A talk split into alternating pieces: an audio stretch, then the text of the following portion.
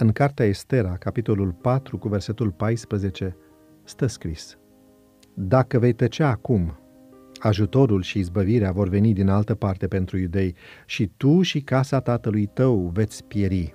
Și cine știe, dacă nu pentru o vreme ca aceasta ai ajuns la împărăție. În timpul evului mediu, în Spania, perioadele de depresiune economică au fost caracterizate de persecuții și promulgarea de legi antisemite, precum și de expulzarea și masacrarea acestei părți a populației. În mod regretabil, încă din timpul împărătesei Estera, acest fapt a fost o constantă a istoriei evreilor, care, din cauza invidiei suscitată de bogățiile pe care le acumulaseră, a faptului că erau asociați cu noțiunea de cămătari și a religiei lor deosebite, au suportat mult prea frecvent ura maselor și a conducătorilor lor. Deși numele lui Dumnezeu nu apare în mod explicit în cartea Esterei, cred că providența divină și atenția salvatoare a lui Dumnezeu pentru poporul său s-au manifestat pe tot parcursul evenimentelor relatate, cu condiția să nu dăm o importanță dominantă hazardului și norocului în această istorie. Estera avea o frumusețe unică, atât fizică precum și morală.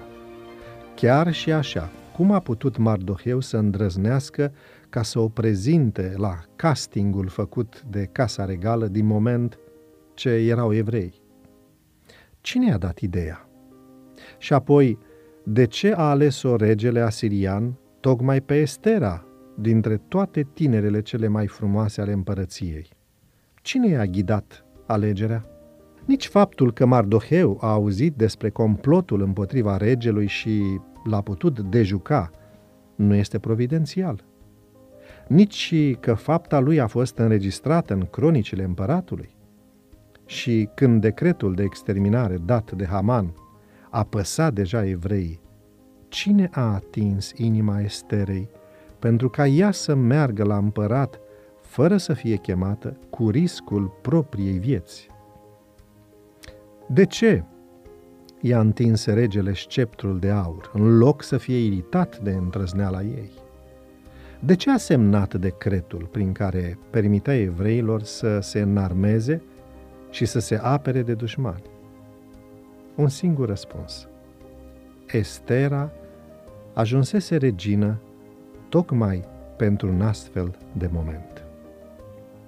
Sunt prea multe întâmplări și momente imprevizibile în istoria Esterei, ca să nu vedem că Dumnezeu acționează prevăzând și dirigind evenimentele pentru a salva poporul.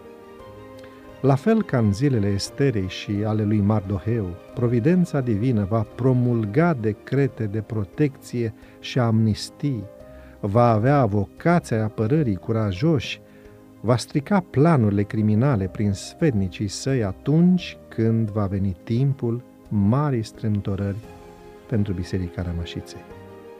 Haideți să ne amintim astăzi că și noi avem pe lume o misiune.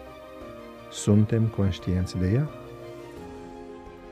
Devoționalul audio de astăzi ți-a fost oferit de site-ul devoționale.ro în lectura pastorului Nicu Ionescu.